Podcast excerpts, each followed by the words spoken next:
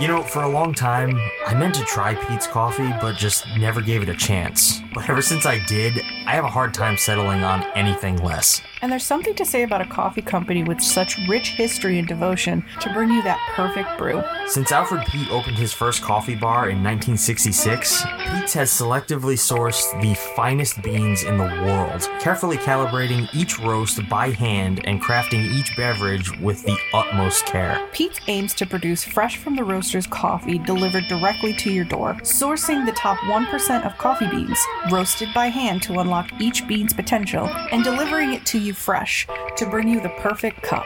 With over 30 flavor varieties in both gourmet coffees and teas, like Vietnam Lotus Bold, Major Dickinson's Blend, and Arabian Mocha Java, you are sure to find the right flavor to start your day. And they even come in K cups for those of you who live life on the go. Check out all the varieties of Peet's has to offer by following the link in the show notes below. And starting August 30th, you can take advantage of their Labor Day sale and get yourself 20% off anything on their site by using promo code LaborDay20 at checkout. This offer is valid through September 5th. That's promo code LaborDay20 at checkout for 20% off your purchase this Labor Day. But why not do one better? Use promo code NEWSUB30 at checkout and you get yourself 30% off of a new subscription to Peet's Coffee. That's right, all the delicious coffee you could want delivered right to your door each and every month without you ever having to worry about running low. What more could you ever need? That's promo code NEWSUB30 for 30% off your subscription.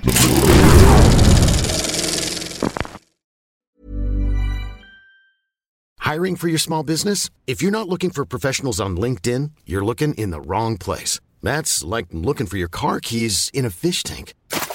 LinkedIn helps you hire professionals you can't find anywhere else, even those who aren't actively searching for a new job but might be open to the perfect role. In a given month, over 70% of LinkedIn users don't even visit other leading job sites. So start looking in the right place. With LinkedIn, you can hire professionals like a professional. Post your free job on linkedin.com slash people today.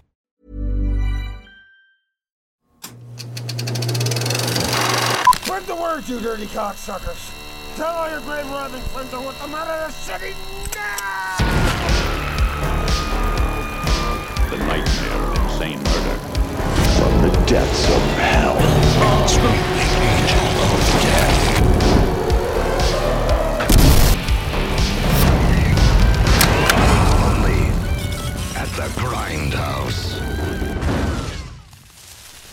Good morning, everyone, and welcome back to Grindhouse, where we drink coffee and talk about movies. My name is Shawn Tetrault, and today, with my girlfriend and co host Lea Diana, we will be winding back the reel to 1989. Nightmares bring a college student to the brink of his sanity, plaguing him and his fellow students in the psychological supernatural horror film Beyond Dream's Door.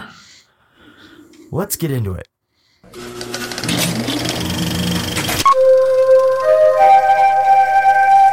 Professor Knox. Did you read this? What is it? Just a dream. Benjamin Dobbs has opened a door into his mind. Has anything even remotely like your dream ever happened to you in real life? No. Absolutely nothing. The dream, is it always the same? They're like a chain hooking on to each other. I don't want to know where it's going to end. And unleashed a horror for all those who know what he dreams.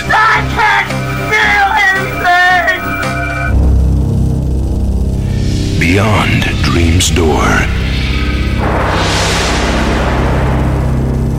We have things to do before we go to sleep.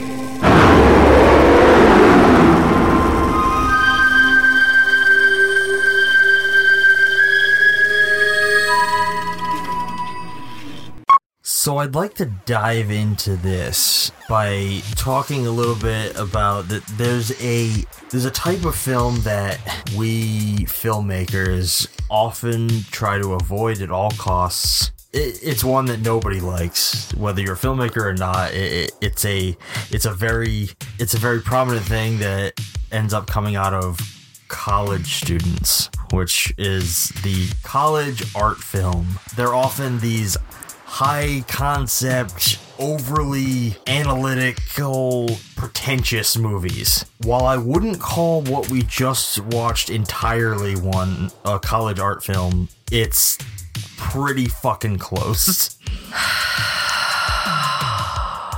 It is worth noting that this movie began as a short film that the director was making when he was in Ohio State University. So it is technically a college art film that he then turned into a feature, but I, I wouldn't call it as pretentious as I thought it was going to be when it first started. I'm at a loss for words on how much I hated this film. We live in a state where one of the best art schools in the country is. Y'all have heard of RISD, Rhode Island School of Design.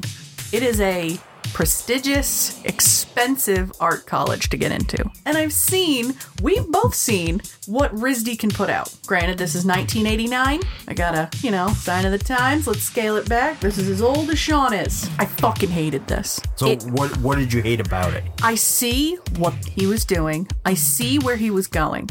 I see it. It's a college art film. I read one review that I read where it got rave reviews.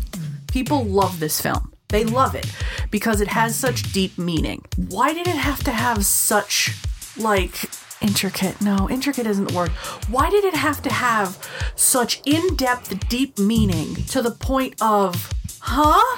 That was me. Whole movie. My face was like, what? I had no idea what I was following. I had no idea what the story was supposed to be. Anytime they asked a question, a direct question to the character, it was a runaround answer that never even solidified. Well, this is the thing. This is why people don't like these types of like movies hmm. because generally college students they they come out of school or even during school they they develop this type this higher brow type of thinking where they feel like they everything has to be meaningful and deep and they they want to pour all of these like interesting philosophical ideas that they're learning about into things that they're making. And I'm speaking strictly of like college level filmmakers Yeah. because it Not happens graduated college filmmakers. No, college level, still learning the trade. it happens a lot where these these types of filmmakers will they'll just try and make these movies that are just overly that they want them to be overly interesting so that they feel like they're making something impactful. While I think this movie is trying to do that, I also think that it's not as complex as it feels like it is. For someone like me who I watch a movie to be entertained. I'm not watching a movie to learn a lesson or be told some deep secret meaning of like Socrates or like psychology. Like, I wanted this movie from the posters and the title. I was hoping for Into the Mouth of Madness with Sam Neill or, you know, something a little bit better than, honestly, I'm looking at it right now, The Haunting with, you know, Liam Neeson as a psych professor who's like, I want to analyze people's dreams. I'm sorry, I'd rather watch The Haunting five times over than this because I, where I I I half understand what he was getting at. I half understand the Lovecraftian psychological cosmic horror he was going for. The visuals were fine. The visuals were great. You had a little bit of TNA to kind of entice the them to kind of pull them in, but not fucking necessary at all. No, I do not, not. think the nudity was necessary in this film. I believe they put it in there to be like, oh, there's a little raunchiness. Like, I don't even think it was that really. I think it was more that it was a seduction type. Like, dreams can be seductive, and Yeah, it was that- horror can be like, I, like Hellraiser. In that in that review I read, it was as like, um, like seductive as Hellraiser. On what fucking grounds? it, it was they're trying to use the nudity in a sense of like that perverse nature of dreams kind of thing. Okay, and then there it's a it's a college professor and his two TAs, which they're not college students. They're gra- they're in a graduate program, so they're not even Yeah. on the same level as this kid. And I see where they were trying to go, but there wasn't enough information. Like, at least in a haunting, Liam Neeson put forth, okay, this was the paper that I based this off of. This is what I'm doing. There was explanation. Nowhere in this entire thing was there explanation onto what was happening. We knew that the main character, Ben, was having problems with not remembering dreams and all of a sudden remembering them. We know that something came out of his dreams, and anybody who he involved with them was involved with it. That's it. I don't Right. understand anything else beyond that point. So you're not far off, but I mean, we're gonna. I'm gonna do my best to try and break down. There's no breakdowns It- online anywhere, no. and this was impossible to step by step follow because I looked at you at one point. I'm like, we were maybe 20 minutes in the movie. I'm like, I have no fucking clue what's Well, happening. It's because the the style that this film is made in is a very surrealistic Hmm. style of storytelling, which makes sense for a movie about dreams. yes. because dreams are very hard to interpret most of the time. I, I'll get into this a little bit later on like what what I think they were trying to do, but I guess we should get into the basic information about Yeah. this movie. So today we watched Beyond Dreams Door. It was uh, made came out in 1989. As we said, we don't have a ton of information on this movie because there's not a lot out there other than co- people's it was a Ohio analysis. State University collab with these kids. Literally, Yeah. that's what it says. Um, it's it was written, directed, and the music was composed by Jay Woelfel. So, like we said, this this was a college project that he began and then evolved into a feature film. Uh, this came out in the U.S. It was a made on 16 millimeter. Uh, it's a very yeah. The whole movie was in four three aspect ratio. There's And it no was it looked like it was filmed all at the college and then a couple of the kids like maybe apartments. Yeah, wherever they were living at the Yeah. time, kind of thing. That's about it. I don't have a ton of information on how this movie was made, or there is information out there within people's analysis of it. There's no like basic structure anywhere. It doesn't have a Wikipedia page. It has nothing to go off of.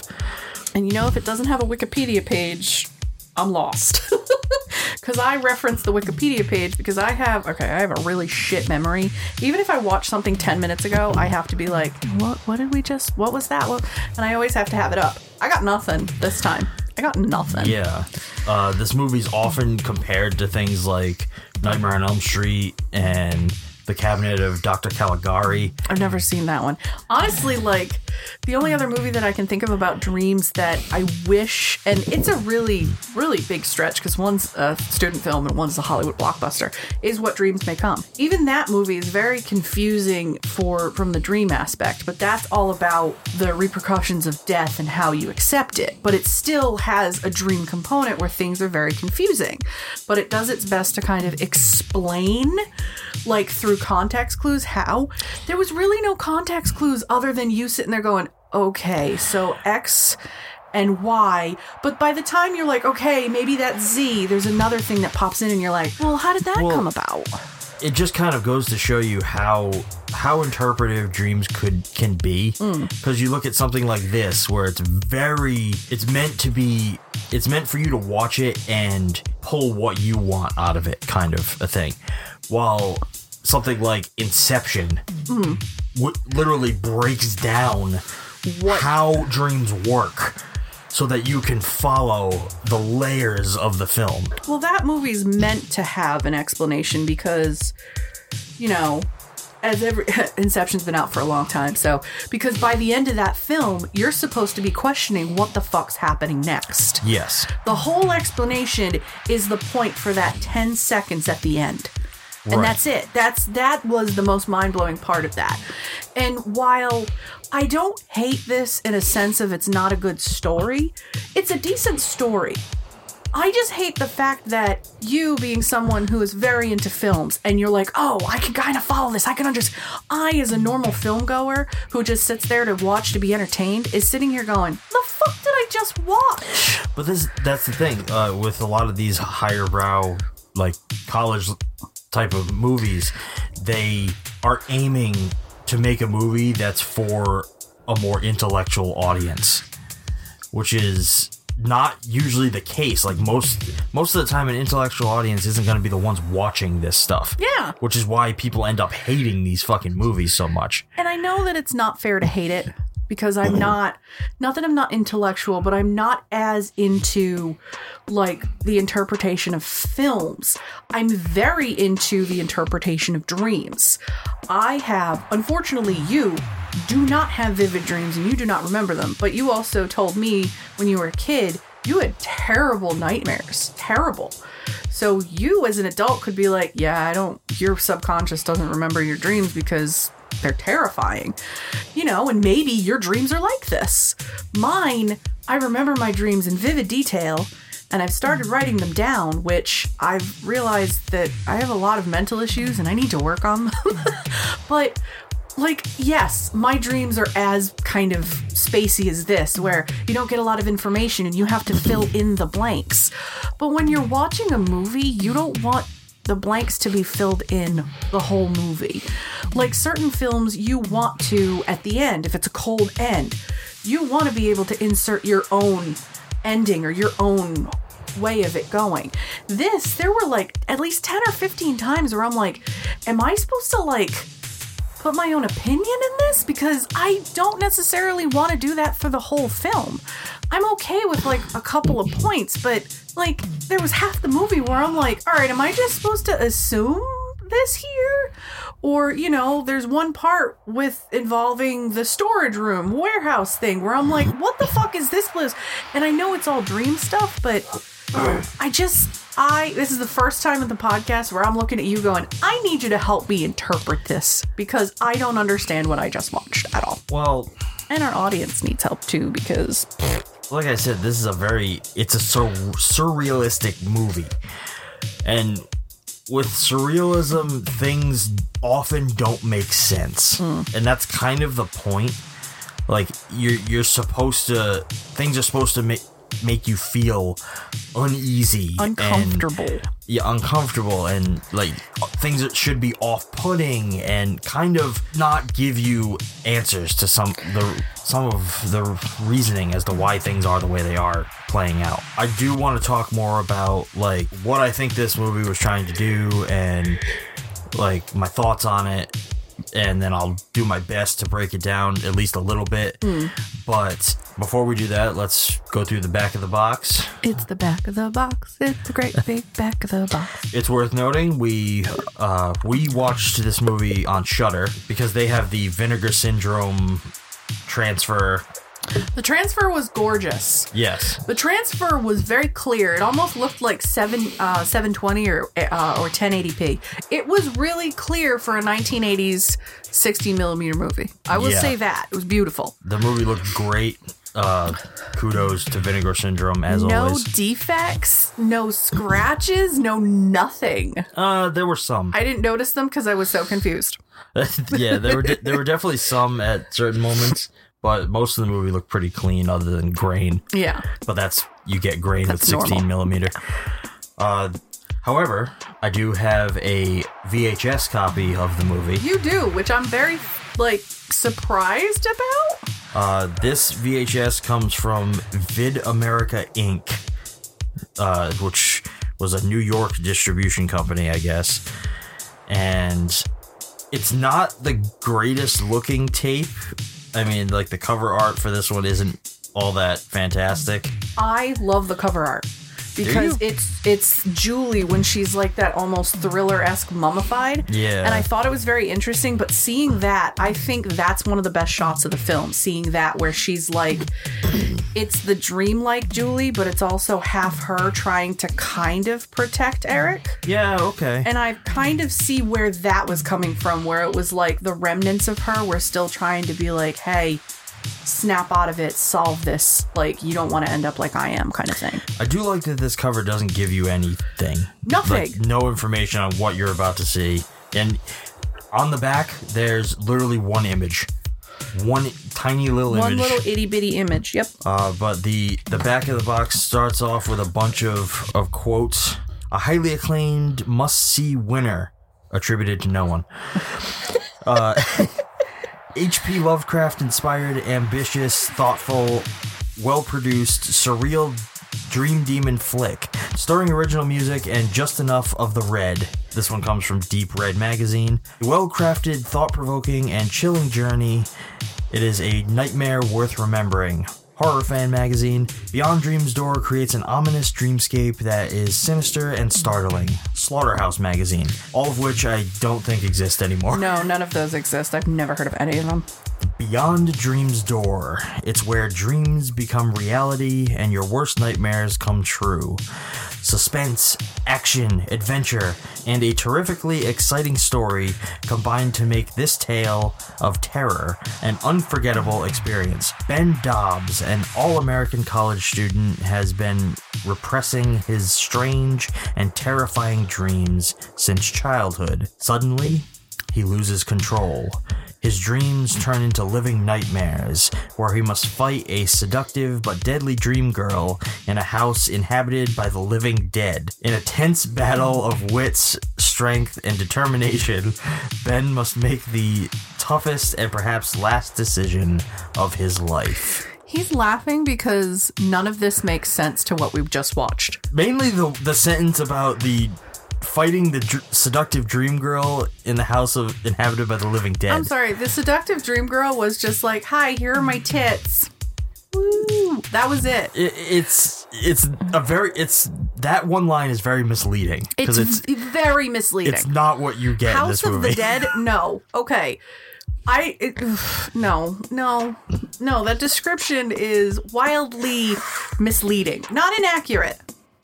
None of it is untrue. It's just very misleading. misleading. It makes you think that you're gonna get like almost like a, a dreamy zombie movie. It's it would be like But- Resident Evil with like the that fog. That's what I think. But no, no. Mm-mm. So I guess the best place to start is the practical effects throughout the movie. I will say they were great. Practical effects were amazing. They were Yeah. visceral. They were highly memorable. They were tacky. They were 80s. They were like you could see right through the practical effects, but I don't care. I also thought they looked really good for a budget for a level student of this. film, how honestly, how much do you think this would have cost them? oh, it, the budget had to be. I would say less than like fifty thousand dollars, less, because they were using what looked like their own vehicles, their own clothes, their own homes, the college. They probably just needed a lot of the money for equipment, for being able to use the place at night. Because if you noticed, it was either used early in the morning or late at night. Yeah. And there was only a couple of scenes where there were other college students, but that was pretty much it. I loved. I, I I love the Dream Demon. Like he's just this janky ass puppet. He looks like something that Jim Henson used once, threw away, and these guys went, "Oh, cool, a monster." That's what so honestly cool. it looked like. Its face looked like if you stripped away one of those like Muppet crocodiles. That's what it looked Well, like. And honestly, it it kind of looked like they they were. It kind of felt like they were trying to go for this this look of like an animal that they just like ripped the skin off of. Yeah, because they mentioned something like it looked more, it, it looked a little bit like a bear or like a, a giant wombat or like some sort of like like that type of creature. But it had these long arms. with- spindly arms with like only three fingies on them and like claws and it was dripping and huge but then you saw the scenes where the head was there like it was like boom boom rah, and then you saw the head and you're like oh i can see all of this the hot glue That's a hand puppet. hey, I'm gonna come eat you. Um, num num num. Like the, it, it's. It, I was like, oh, he's so cute. Am I supposed to be scared of him? I don't know. I just thought it was a cool, and they did a decent job never like showing you the full no, thing. honestly, I appreciate that because I hate it when, and they do it a lot now where trailers will not show the monsters. Nothing. They'll show you nothing. They'll give you like this second glimpse.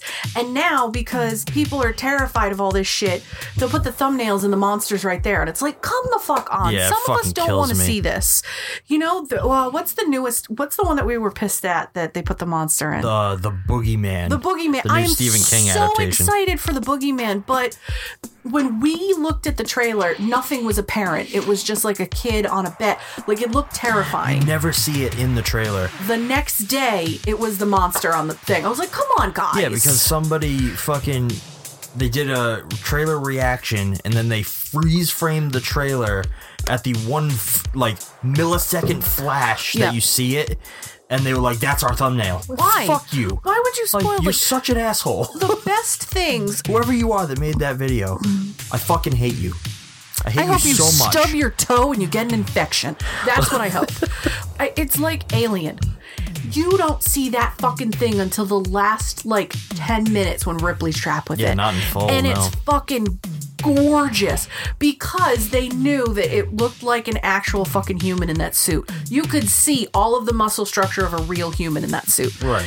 And to be able to hide it gives it more mystery. The fact that cosmic horror is supposed to be questioning the entire time, that's why you can get away with a monster that looks janky like this because you're like, wait a minute, it's supposed to be a dream. You're never going to remember it exactly how it was shown in your mind when you're half asleep. So that's why I was like, oh, I love this. I love this guy. The effects where he's like gnawing on people, where he's killing people, those effects, while tacky and gaudy, were great because you're thinking these are students, these are young people, and none of that looked bad. It looked great. I praise them for the work that they did in 1989 for that. On a budget of, you know, probably cornstarch and red dye, a little bit of red paint thinned down, and maybe some red glue. Like Yeah. that, like it looked good. honestly like that that same thought process for me at least goes throughout the whole movie mm. like especially knowing that the director did wrote all this himself he, he directed it he did the score himself like this to sell the dream like idea of like the dreamscape and everything he is continuously employing these like this strange blend of like ethereal sound and this like dreamy score for the entire movie mm. so that you almost never really know what's dream and what's reality Yeah. and that kind of brings me into some of my thoughts on this thing is like it's very it was very clear to me that the the approach was to make it that dreams are bleeding into reality. Yeah. so that you never know what you're seeing. Like is this real? Is it not? When you use the concept of dreams in a movie you kind of give yourself this automatic out of every everything. No matter you can do anything you want because it's a dream. It doesn't matter. You can hard cut from the most odd imagery into the mundane because It's a dream. why not? Yeah. like in dreams things can happen that way. It it kind of gives you a pass on the sense that this movie feels so convoluted. Mm-hmm. So you can kind of be like well it is a dream ultimately. But at the same time, if you're gonna have a normal audience like myself watch this, I'm I'm not saying that normal audiences are stupid. I'm just saying you gotta you gotta give us a little bit more. I don't disagree with you. Like I, I do think that this should have been dumbed down a little because it's so interpretive. It's it's a lot. It's a lot for me to handle as somebody who enjoys dream interpretation and as somebody who sits there and knows, all right, well, you're dreaming about um you're dreaming about re, uh, reuniting with uh, lost loved ones, or you're dreaming about finding something you lost. Well, that's because you're missing something. You're missing someone. You're missing something. You're reminiscing in your mind. Dreams are extremely easy to piece together if you really think about it. But you really have to sit there and think what you're dreaming and what you're missing in your life. Correct. Which actually is why I feel that this movie isn't as convoluted as it feels like it is.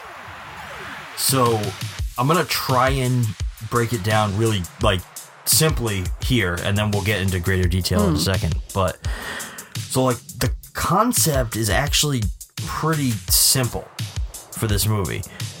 You have a man plagued by a dream demon and that causes his dreams to bleed into reality. Hmm.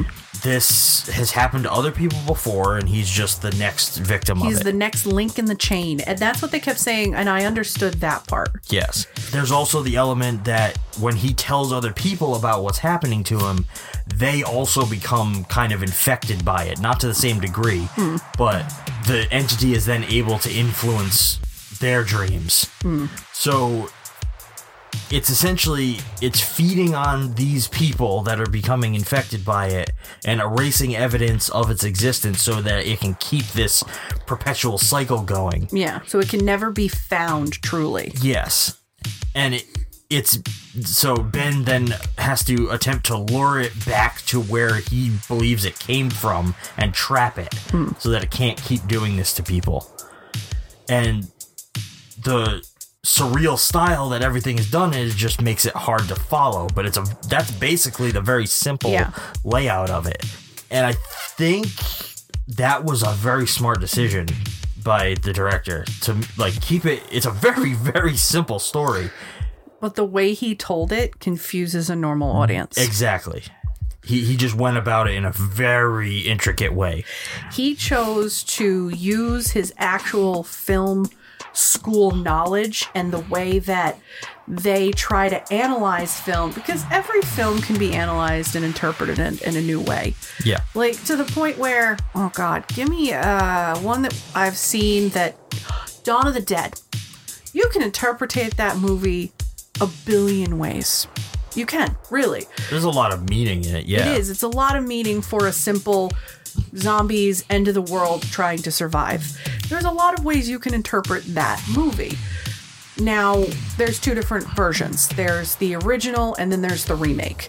Both of them have two different meanings, but it's the same story. You watch the struggles of the people in two different ways which I believe movies are supposed to be interpreted in different ways. That's why a remake is never truly as good as the original because the original is original. The remake is a reimagining of somebody else's interpretation of the original source material. yeah And this, I believe, and you ask at the end, and I'll give my input, but I mean, I believe you and I would have two very different ways of telling this story, but still keeping it true to this. But I think yours would be almost on the same level as director, and mine would be a couple of steps down, so a normal audience could probably enjoy it a little more. so i think i'm gonna attempt to break this one down It- it's not the breakdown i have is it's nowhere it's not entirely coherent and it's also incomplete by We'll try to fill in the blanks as much as possible because the story is very direct for the plot is so direct. It is boom boom boom boom boom done.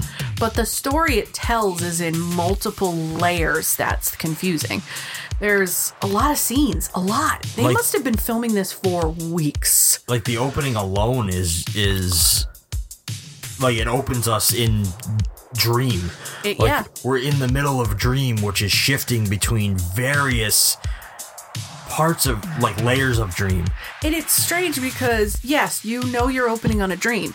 And then he wakes up and you're in another dream. And then he wakes up again and then he's in another dream. But it's in reality. But then it goes in dream. And that's how it happens the whole and way that's through. the thing like ben the fact that his dreams are bleeding into reality makes it really tough because he's essentially dreaming the entire movie Yeah.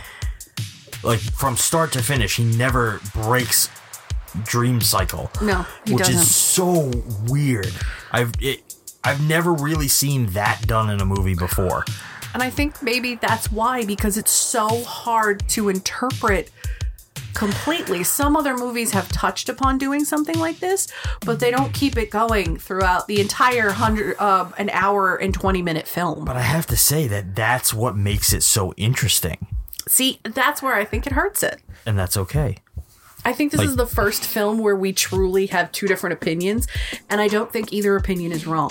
No, Ben Dobbs is your average everyday student, regular guy. He's trying to make his way through college, but as far as he knows, he's never had dreams in his life, I guess.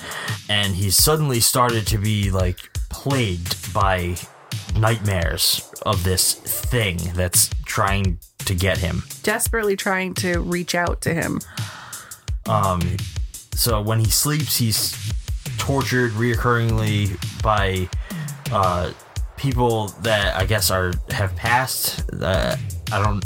He says he doesn't. He, he never had a brother, but in one of his dreams, he has a little brother. Yeah.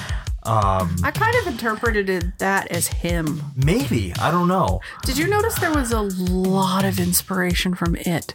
Oh, there's a lot. Huge amount, and and it's not bad because it is a fever dream in itself. Yeah. And I like the fact that it makes you question well, did this guy watch, you know, a movie that may have traumatized him and now like it's bleeding into his dreams? I don't even think it was a. The miniseries had been out at that point. oh, he could he could have read the book. I think he probably read the book, Yeah. if anything. Uh, but yeah, there's like, so he's seeing this this little kid, this uh naked temptress lady.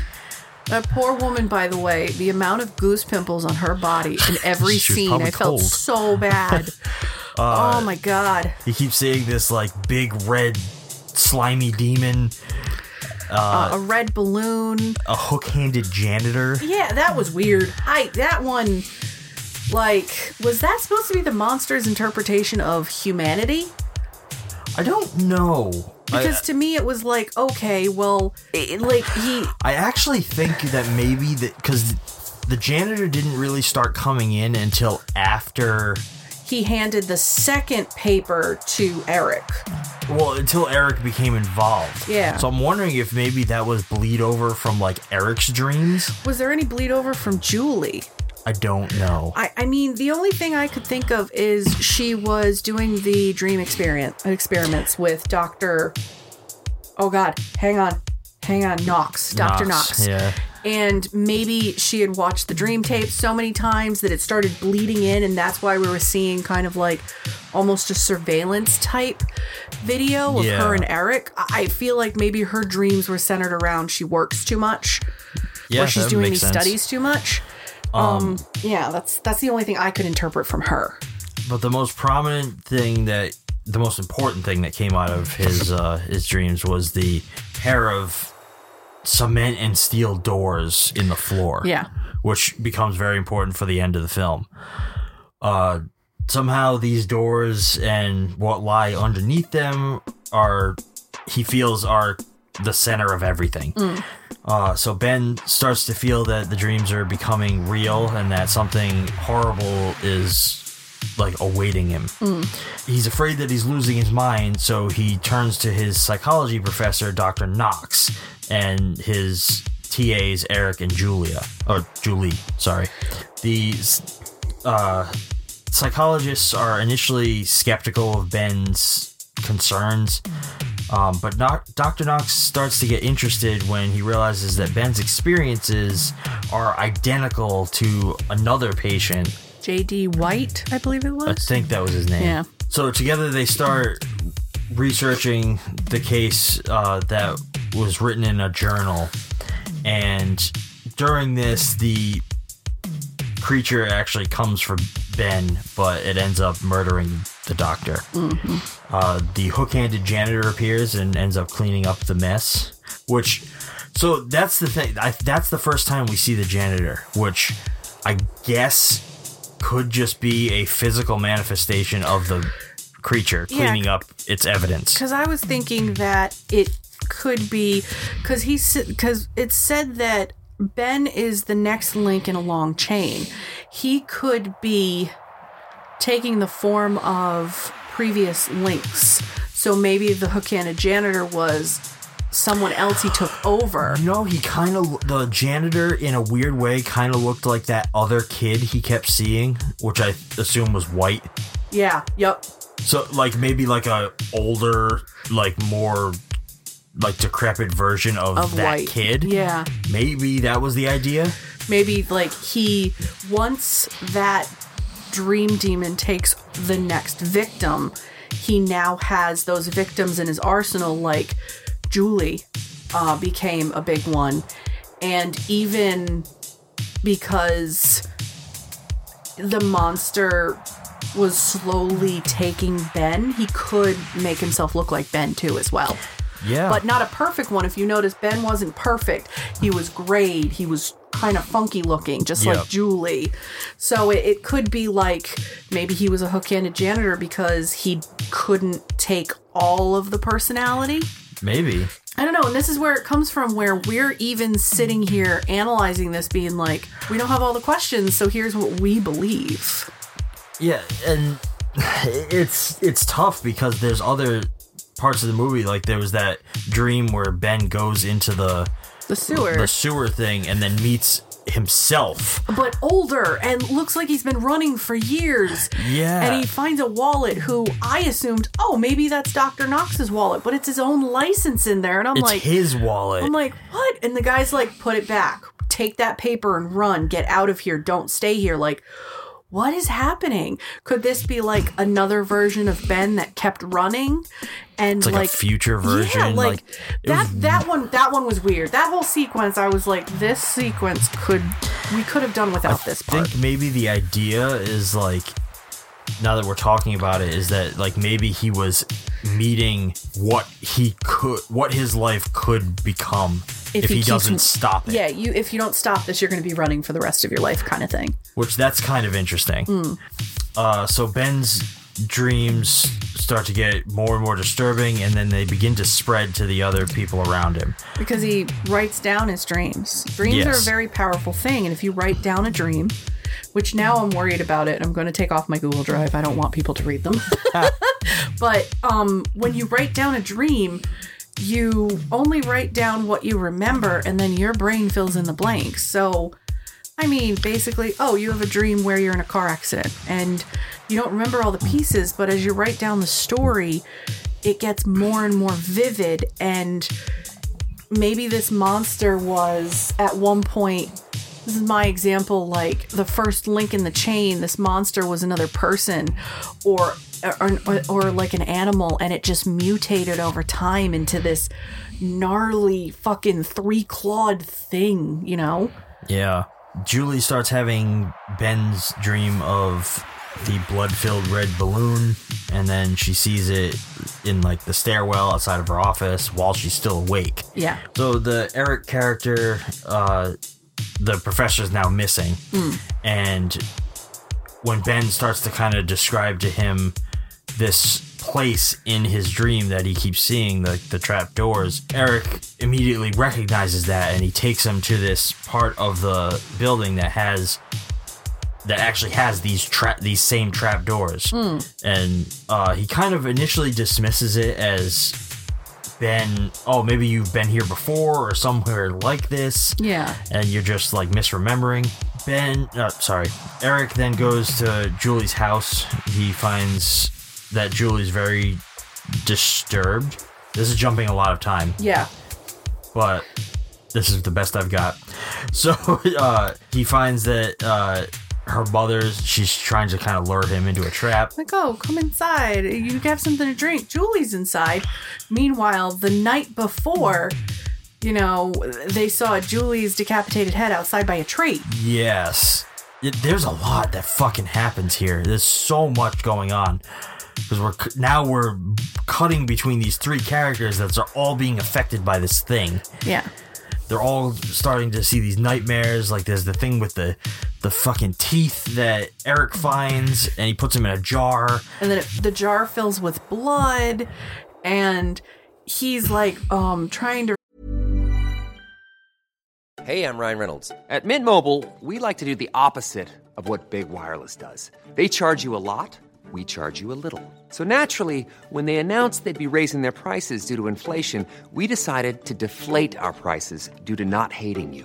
That's right. We're cutting the price of Mint Unlimited from $30 a month to just $15 a month. Give it a try at mintmobile.com slash switch. $45 upfront for three months plus taxes and fees. Promo rate for new customers for limited time. Unlimited more than 40 gigabytes per month. Slows. Full terms at mintmobile.com. Hey, Dave. Yeah, Randy. Since we founded Bombas, we've always said our socks, underwear, and t shirts are super soft. Any new ideas? Maybe sublimely soft. Or disgustingly cozy? Wait, what? I got it. Bombas. Absurdly comfortable essentials for yourself And for those facing homelessness. because one purchased equals one donated. Wow, did we just write an ad? Yes. Bombas. Big comfort for everyone. Go to bombas.com slash ACAST and use code ACAST for 20% off your first purchase. Read like a journal, or he's trying to read as he's reading um Ben's newest dream. Yeah, his he's notes on being his dream. plagued by the dream, which is the janitor and the dripping water and running, and I'm like, what is happening? There's so much. Uh, so, meanwhile, Ben's situation is deteriorating more and more. Uh, the dream creature. The There's dream, a lot, guys. There's a lot. essentially the two of them come to the realization that the dream demon wants these scraps from the article that the professor had found. Because that's like the last physical evidence that this thing exists. And it can't have any physical evidence or it exists because it needs to poison a single mind in order to uh, like well if absorb it if there's evidence that it exists eventually people can figure out how to stop it yeah so like its idea is no one can ever know I exist. It, it's kind of like when you think of like a cosmic entity, like a Lovecraftian, like Cthulhu or something. Mm. You can't ever have the proof that it's real because the the fear of it is what it feeds on. what if That okay. unknown. so sidetrack. Oh boy. hundreds and hundreds of years ago people were terrified of the mystic and the unknown because it was unknown. Now we have video photo we have imagination not just retaining in here and putting it on paper but now we can make visuals what if all of this did really exist but the concept of this movie is like 100% true and lovecraft can never exist anymore because he is a predominant figure in the art and he's like well now everybody knows me so i can't exist about Cthulhu. Cthulhu. Oh, He- okay. he- like um, eh, eh, even other like Jaws, Freddy, stuff like that. What if these are real, old, real entities? Like old demons, old nightmares that now that they're true, now that they're out in the open, they can never exist because there's proof that they existed. You're bleeding into Wes Craven concepts now. And I love it. and I love it. Because that's basically what uh, Wes Craven's New Nightmare is about. Yeah. Like, what if, like, people still try to believe in the magic of all of this and the mysticism, but because we've made so much media, this stuff can't exist anymore and it can't terrify people because it's like, oh, it's, you know, it's it's just this character. It's nothing now. And I think that that kind of flipped in my mind to where maybe that's why this film is so smart and people don't understand that if that entity tries and say, "Well, I have to erase all proof of me," I can still terrify people. Yeah. But stuff doesn't terrify us as much anymore, especially horror fans, because y'all are like, "Oh, well, it's just a fucking movie. It's just a book. It's just a song. It's just a story." Yeah. it can't hurt me. But if it tries to wipe every evidence of itself, it can still terrorize you. So maybe this, maybe I don't hate this as much as I thought. Maybe I just needed to be a little. You need to sit with it. I needed to sit and be smart. E- Every time we watch a movie, every time, it doesn't matter if it's a blockbuster or a little thing like this, you and I definitely sit on it for a few weeks. And then we're like, okay, I, I hate it. So now I have a question for you. We saw Scream two weeks ago. How do you feel about it now? I mean, we're not going to get it. That, that's going to No, be a whole but- nother discussion. We're not doing that. No, but that's that's that's the thing. We did the same thing when we saw.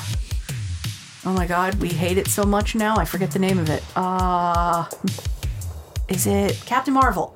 Yeah. In the in the moment, we thought it was amazing. In the moment, that movie was great. It's been years now. I fucking hate that movie. It's the stupidest movie of all the Marvel ones. Right. Fight me on it. Go ahead, fight me on it. It is dumb. It's bad. It's very bad. But that's the proof of these the, these kind of things where you've got to sit on it for a little bit. And after I watched this, I was like, I'm gonna fucking hate talking about this. I but now it's like, oh okay. Now that you know you got two people one on one, it's like, all right, maybe it's not as bad as I thought. I apologize, movie. So this is where we actually get into that scene that we were talking about. So Ben's adventures that through his dreams, uh, they take him through a culvert and into a maze of sewer tunnels, where he meets his doppelganger, as well as the sultry dream Ben temptress. yeah, Ben two. Ben two. Uh, all the way up to Ben ten. So he he Hate you. escapes the he escapes the tunnels and he finds himself running through an old ruin in an abandoned quarry, besieged by zombies. Which that's where those people that were wandering around in front I of that think house. yeah, I think they're Link. I think they're the other Links. That's what I believe. That's what I thought. My first thought when I saw those, I was like, "Oh, is that all the other people?" Because there was a lady walking in the background in a yellow dress that I was like, is that Julie? Is that Oh. supposed to be Julie back there? It was like a split second, and I could be 100% wrong and perceived this wrong, but I was like, is that Julie? maybe. Because Julie's already been dead, like, for a little bit at this point. Um. So he. Sorry, hang. on. So Ben is holding on to that scrap of paper uh, for dear life. Oh my god, yes. Um, he escapes and immediately tries to seek out Eric, um, who's been dealing with his own fucking like, nightmare I ain't problems. having it. Fuck off. He literally locks him out of the house, leaves him outside, knows the monster's there. It's like, Eric, you dick. His fucking faces in this guy. This is amazing. the He's way like, this "What?" is described is not very great, but uh, so at, at Julie's house, her headless re- her headless corpse is discovered, but she's also there, fully intact, like trying like, to open lure. the door, let me kiss you again. Yeah. Don't you want to come in?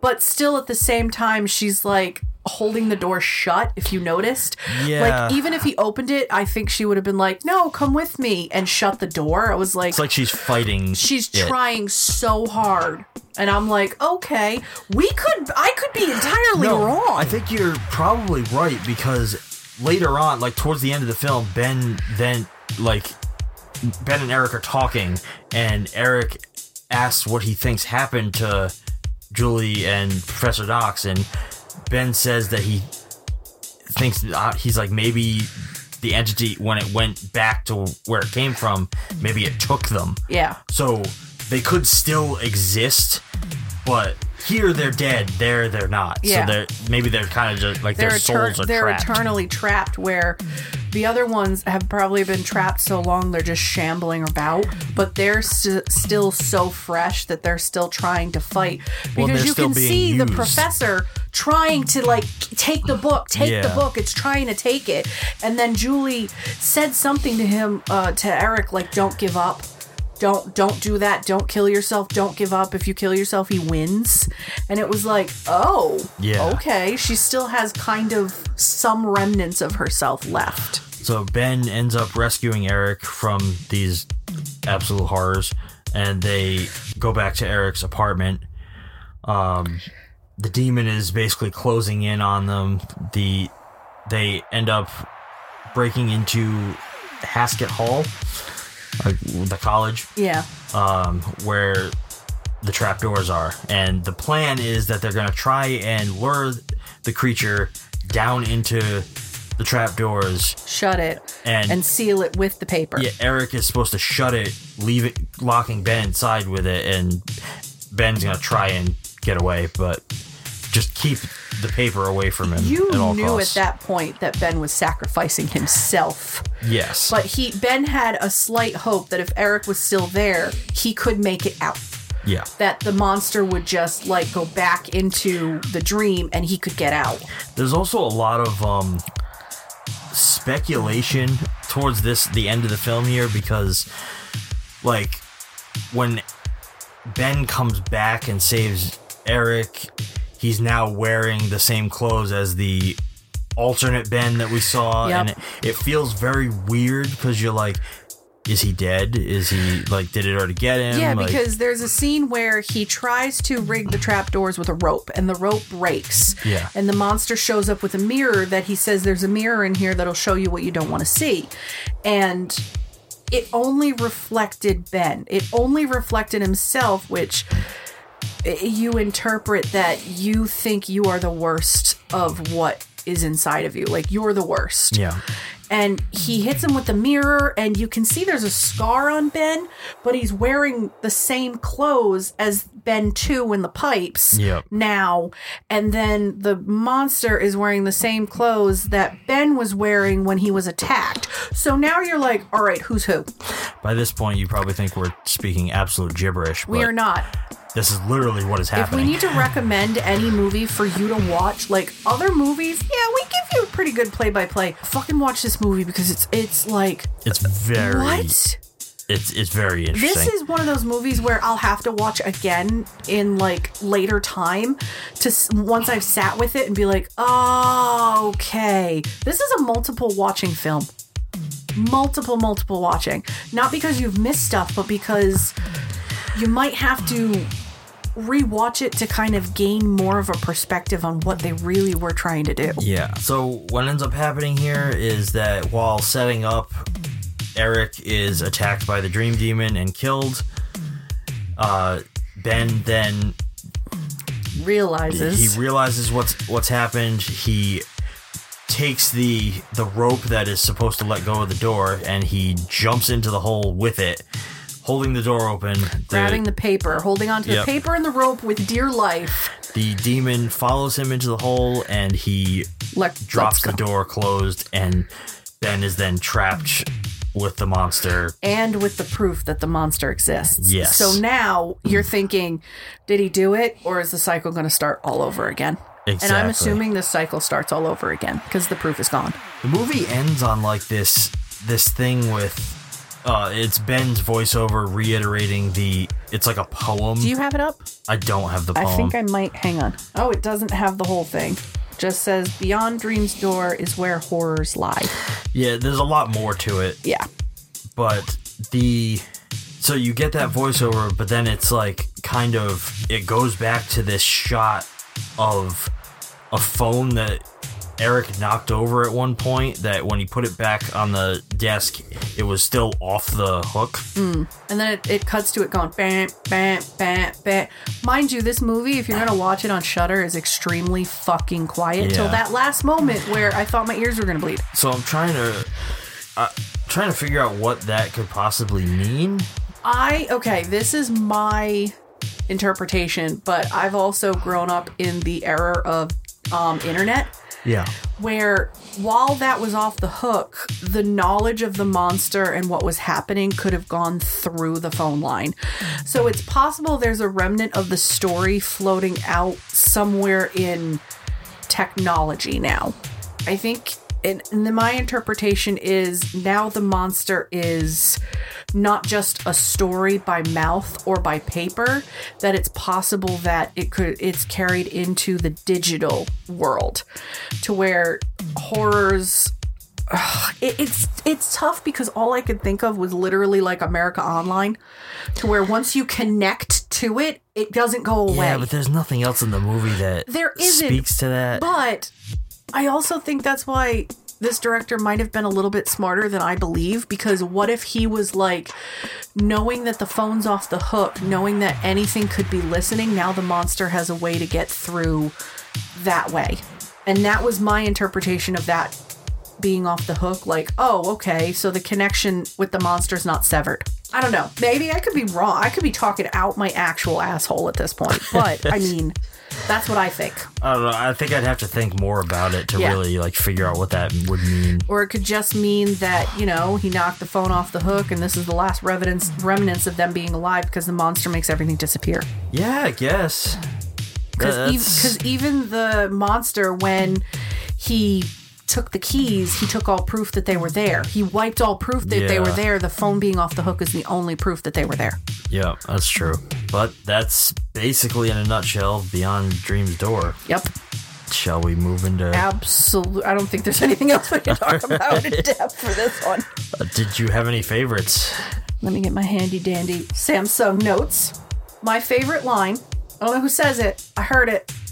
I'm not cooled to room temperature yet. I think it was the professor that said that. Yeah, so the there's this scene where we first meet Professor Knox where he comes in to talk to Eric and but he comes in under the guise that he's a student which he's very Desperate for his grades, He's very much an older man, but he's a, he, he comes in, he's panicking, and Eric's like, you, "You're you're a student." Mind you, Eric's the new TA. Eric's Yes. the brand new TA, and his girlfriend is the other TA.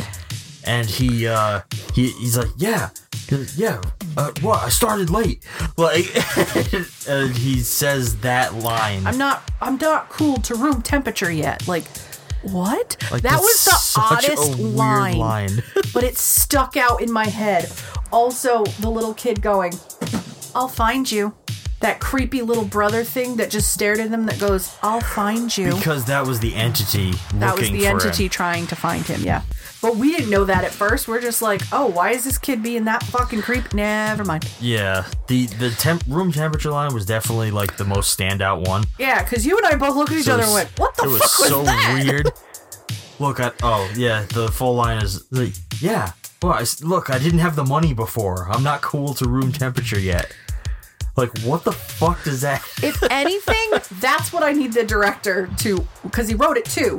Please explain this one line. I don't care about anything. What does that what does mean? this mean What about you? I I think my my favorite moments in the movie were the, the kills, like the professor. Oh, yeah, you were like, "Ooh, sick." The professor's death. Oh, that was that makeup was pretty good. It's like he, he crawls into the shot and he's all like ripped slashed apart, and ripped. Oh, and then the creature's hand just like wraps around him and crushes Oh, him. like a fucking grape. Just I'm like, like, oh. oh, for a student film, that looked fucking awesome. That looked really good. Honestly, it reminded me of um Hellraiser when his face is all stretched out and he licks his lips. Like that's what that scene that that that visceral. the grotesque Oh, nature that was it. great.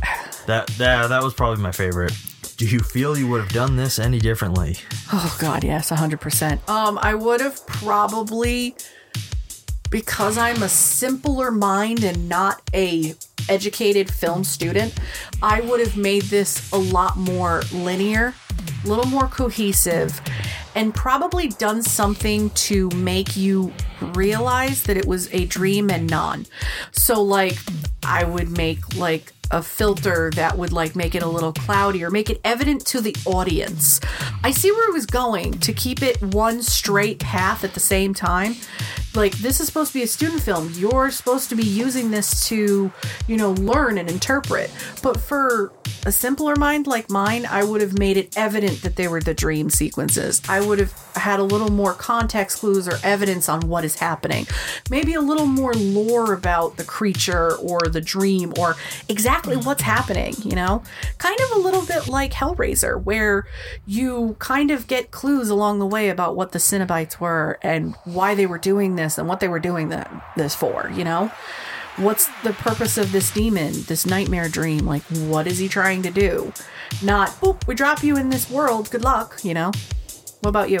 I yeah, I definitely think I would have just because of how the type of storyteller that I try to be is like I, I probably would have made it a little more just a little more just a smidge um coherent.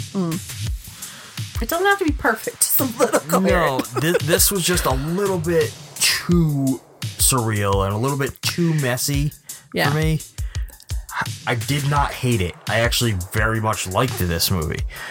But I think it just needed a little more coherency. A little it needed to be a little less fucking obscure.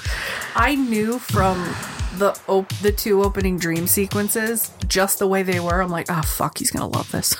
I knew it. I, I- knew it from the bat. I was like, god damn it, I he's did gonna love really this. like it. I thought it was a really cool like I- I thought this movie was very it's It was- incredibly visual and cr- like incredibly visually creative. Yeah.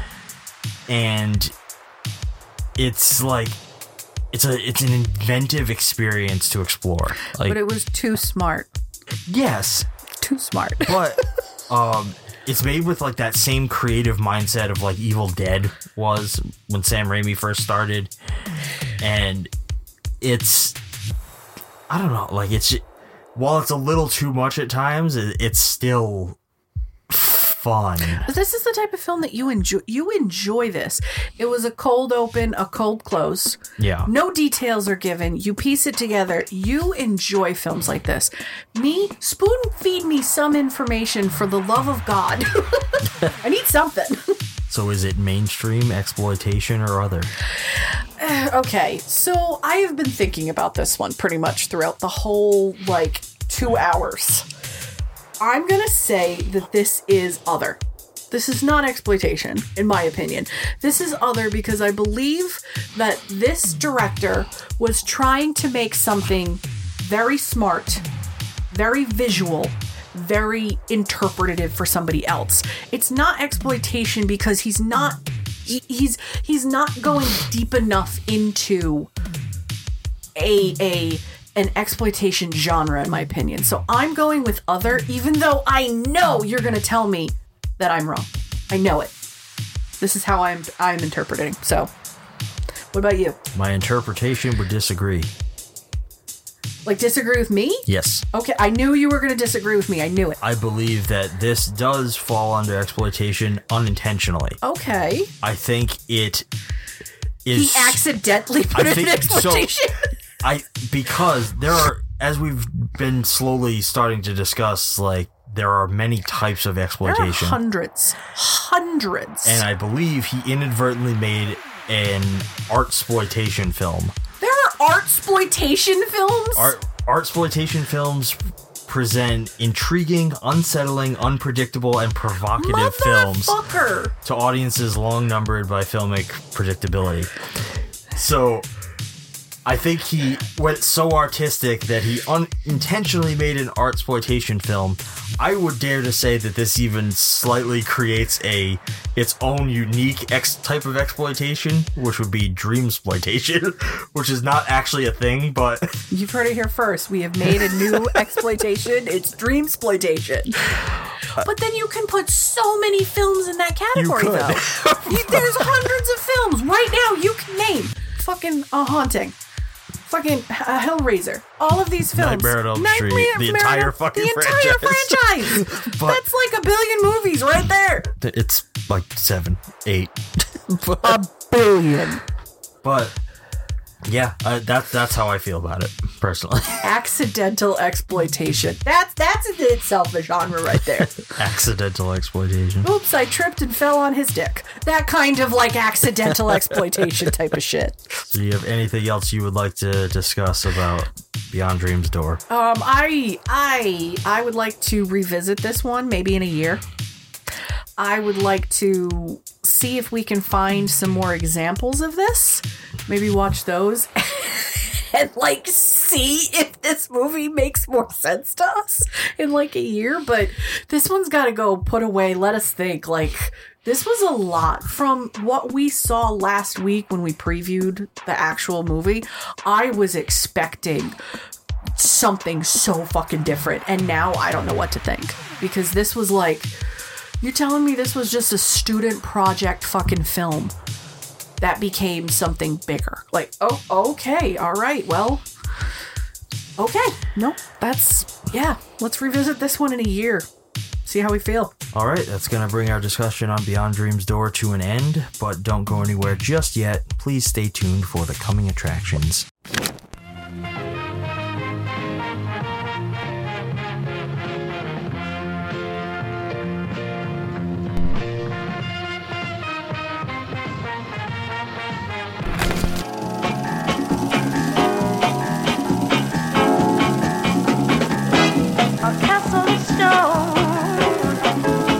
Class of 74. These gals have a plan. Oh boy, what a plan. They'd rather teach than learn. And who do you think they teach? We outsmart men and we use them. Well, it's about time that these males learn the facts of life, Gabriella, because it's gonna be a new day. Oh, it's gonna be a new day. I believe in me, my body, my brain. Black is beautiful. You're beautiful. Maggie, what do you want? I'm looking for a thrill a minute. Have you got one? Listen, Gabriella, there's just one thing for you to remember. Have a ball, because life's just one great big celebration, as long as you're the one that's giving the party. The class of 74. You know what? These girls can pass the love test with straight A's. Men dig good looking bodies. And if you have one, I say use it. I'm making love happen.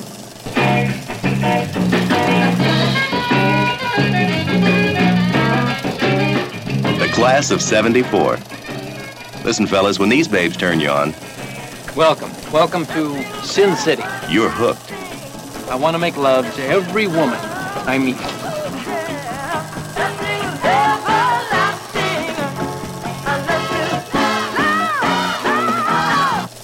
Decided the next film will be a real stupid film. I hope you're okay with that. I mean, we we've done a lot of movies that are very thought provoking, and some that are just crazy. So why not stupid? Well, the next three films that I've picked are nothing but trash, nudity, and fucking ridiculousness. Good luck, you're welcome. Sounds like a fucking blast. Oh my god, I'm I'm gonna enjoy just literally. I think the only thing I know about this is it's four friends in college in 1974 getting on, getting their kicks. Four four women. Sounds good. Oh my god, bring on the titties and the nonsense, please. I can't think. Yeah, I know nothing about Class of '74. I have. No, I know that there's a lot of movies called Class of something. There's even like an Australian sitcom that was called Class of 74, which Yeah. you Google this movie and you get that that sitcom. I couldn't find a lot on it. There's no there's nothing. The play by play is going to be uh bitches get drunk and fuck. That's pretty much what the play by play is going to be. But I and we are going to do Porky's. I watch That's Porky's down way, the road. Yeah, that's a little down the road, but I watch Porky's way too young on Comedy Central. I love Porky's. I think it's stupid. And I wanted to find some a lesser known kind of thing, and then I realized why not do both. So this is the first one and then later down the line we're going to do that one. But I just wanted we're doing a lot of interesting movies this year and this one was recommended through the Grindhouse website that we used and I picked this the same way I picked what the fuck was last week's movie? I already forgot it. Centerfold girls. I picked it the same way I picked that one. It was just by the poster and just by the tagline. And it was like, it says something like, uh, these ladies um, enjoy. Uh, enjoy having a ball after ball after ball after ball, and I laughed at that tagline. To them, life is a ball. After, After ball, ball, after, after ball, ball. after ball, and I was like, "Oh, there's dicks in this." I hope. I hope there's Pinor in this. That's what I'm hoping. Let's go from thought provoking to absolute um porno trash. Absolute sleaze.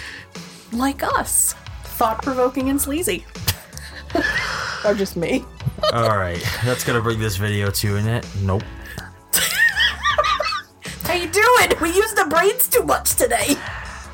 All right, that's going to bring this episode to an end. If you want to keep up on everything that we're doing, follow us on Facebook and Instagram at Grindhouse Podcast. We're on Twitter at Grindhouse Cast. You can find us on Discord, where you can chat with Lea about Yo. this film or any of the films that we previously Maybe covered. not this film. Definitely this film. Talk about this film. you could also suggest us some movies on things that you might like to eventually have us watch Yeah, and talk about. All the links for everything are going to be down in the show notes. Listen to this first, um, listen to us first thing every Monday morning, and give us a rating on Spotify, Apple Podcasts, Google Podcasts, Stitcher, or wherever you get your morning fix. If you like what we're doing and you want to show this show some support, you can subscribe to us over on Patreon or directly through ACAST, where you can get yourself access to ad free listening or unlock some fun, exclusive bonus content that we will eventually make more of. I get the feeling he's trying to speak to me. that we should do some more content. Yes, we need to make more of this exclusive content We because we have been lacking in it. Yeah. But this stuff is just for supporters, so if you want access to that stuff when it finally comes out, get over there. Yes. Sign up. Oh, seriously, the first two we have up are really, really good ones. I promise you. Until next week, I'm Shawn. And I'm Lea. Thanks for listening and keep watching. Or listening. Or watching. Or do both. Do both, or the dream monster's gonna get you. Mm.